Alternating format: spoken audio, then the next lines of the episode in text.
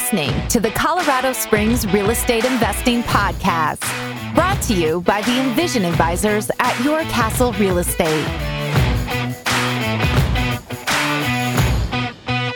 Hey, welcome back, everyone. Chris Lopez here, and today we are talking about the December 2020 MLS market stats for Colorado Springs. And Jenny Bayless is here to walk us through it. Good morning, Jenny. How are you? I'm doing great. How about yourself, Chris? Oh, I'm doing really good. I'm curious to see if the Springs market is any different than the Denver market, but I have a feeling it's probably not, is what my crystal ball is telling me to guess. Yeah, I'm going to say that you're probably right on that one. So what are you seeing down there? It's more of the same. I'm beginning to sound like a broken record, but it just somehow keeps getting tighter and tighter every time we speak about it. And it's kind of unbelievable to me, but we can kind of dive into the numbers a little bit for more data on that.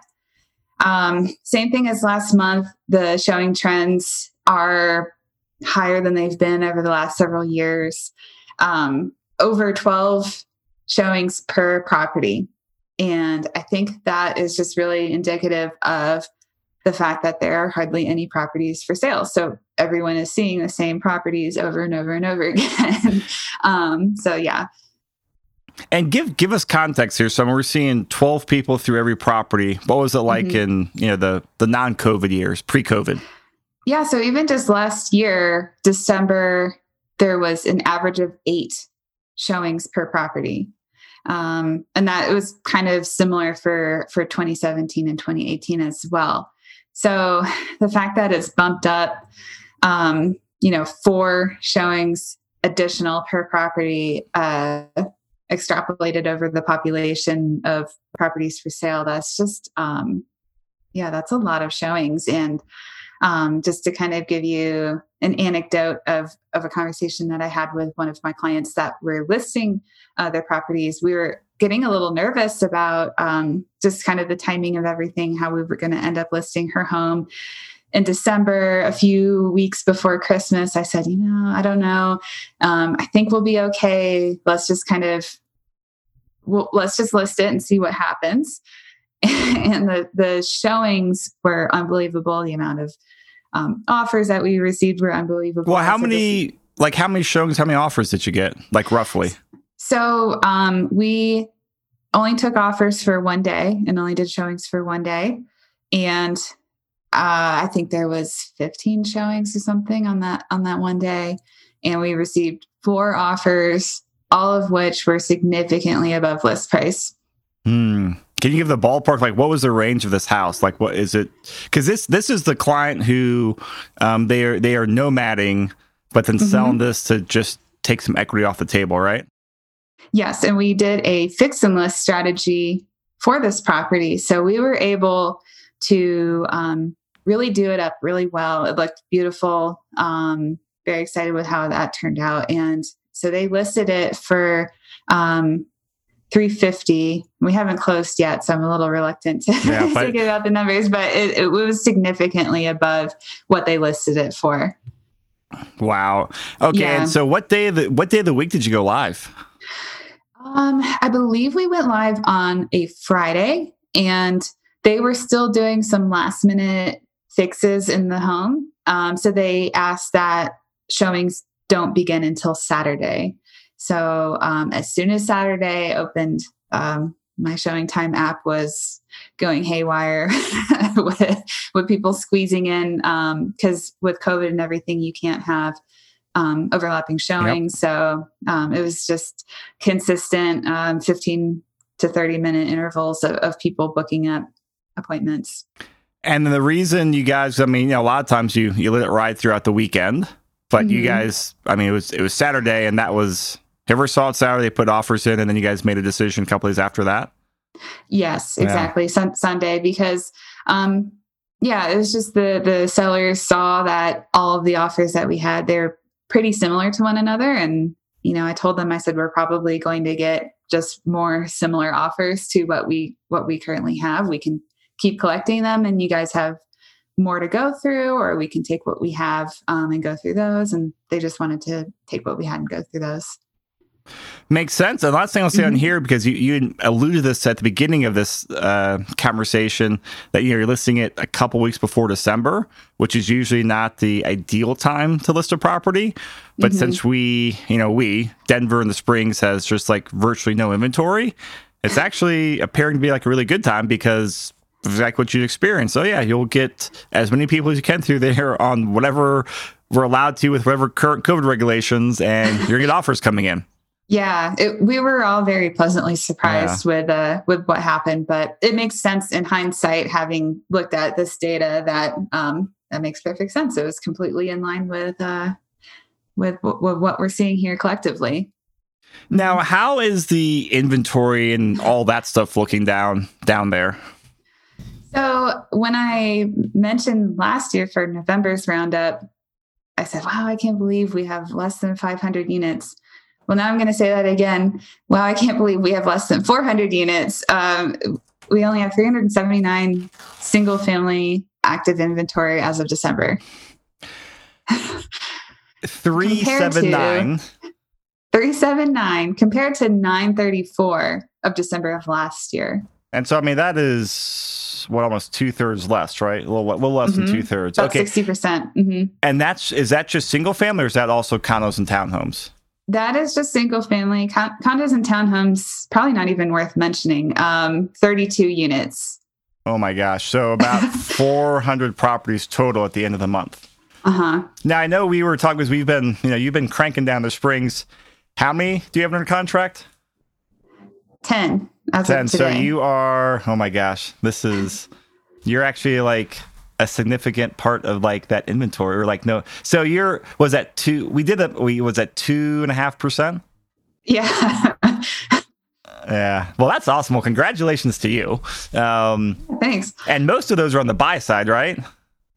Yes. Only one listing. Yeah. So you have the one listing we talked about, 9 on the buy side, but you are legitimately like 2.5%. under contract and active inventory right now.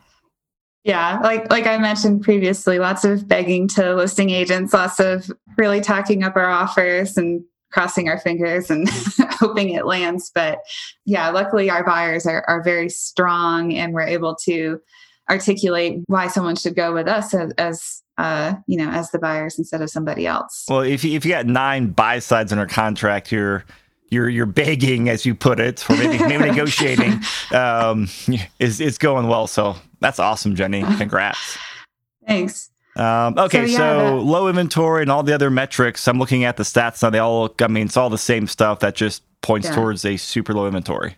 Mm-hmm. It's all the same stuff that we've been saying, just somehow even more constricted, believe it or not. Not sure how that's possible, but... that's what we're seeing. So total sales year to date is higher than it's ever been on a December, which again makes sense because November activity was extremely busy. December was extremely busy. People probably wanted to close prior to Christmas. So that's all congruent with what we're seeing. Average days on market, it dropped to 19 compared to 34 last December. That's crazy. Really? Yeah. Wow. So, yeah, who would have thought that this December would be so busy? But same thing that we've been seeing also is the median sales price, pretty much in line with what we saw in November, $380,000. Again, compared to December of 2019, it was $330,000 was the median. So that's a really substantial jump, in my opinion, between 1 year gap. And what I've been telling people is that if you have a property that is valued at or below the median, that is going to be a feeding frenzy, whichever way you are, whether you're the owner or the buyer. It's going to be very active. Yeah. And I mean, on that note, I mean, this is, if someone's sitting on a bunch of equity, it might be, a rental they've had for 5 years, 10 years, 15 years, really good time to consider maybe selling that, 1031 up the money and redeploying it. Or if numbers make sense, do a cash out refi. Kind of depends on the numbers and the houses, but usually we see in a lot of properties, it makes the most sense to sell 1031 and trade up. Even with the transaction cost, you get a, you know, a lot of times that has the greatest return factor for you. Someone out there has a property in the Springs that they've had for a while and they're selling some equity. Talk to us. We can help you run numbers and optimize it and figure out, hey, do you keep it or do you make a, you know, make a few monopoly moves with it? Mm-hmm. So yeah, more of the same. Nothing really to talk about further in terms of the monthly statistics, but we did include a fun article in this month's roundup as well. That Colorado Springs zip code 80911 was ranked the number one hottest zip code by Realtor.com. And for those of you that might not be as familiar as to what zip code this aligns with, it's better known as the Security Wide Field area of Colorado Springs. What about it? I mean, what's the executive summary on why it's the hottest place? Yeah, so there's a lot of incoming growth that a lot of people have high expectations for, to bring in economic growth to this particular area, myself included. I'm buying a property on Friday, as is one of my buyer clients in the zip code. So we're pretty excited about that. Prior to this article coming out, so maybe that kind of boosted up prices since then. Yeah, I think that there's a lot of industry coming to this area, specifically the Colorado Springs Airport area. There's going to be a new Amazon center that's coming in. There's new tech jobs that are coming in right around the airport region, and just kind of based on proximity, I think, and proximity, and then also room to grow. Keep in mind that median price that I had mentioned earlier. I think that Security Wide Field is the best poised to be able to pull their values up as a result. Great. Well, I mean, we got this article on, and all the stats, this article's all on the show notes page. I mean, other than the market being what it has been that last few months, just even tighter now, what closing thoughts can end on? Or is that it? I mean, that's the punchline, right? Yeah, just be persistent, be patient. I know that it's frustrating if you want to buy a property here, either as a rental or as a homeowner, and we're, you know, in that 400,000 and less range. It can be extremely frustrating to be able to buy something, but let's just be patient and we'll eventually get something. All right. Well, Jenny, thanks so much. This was great. Thank you.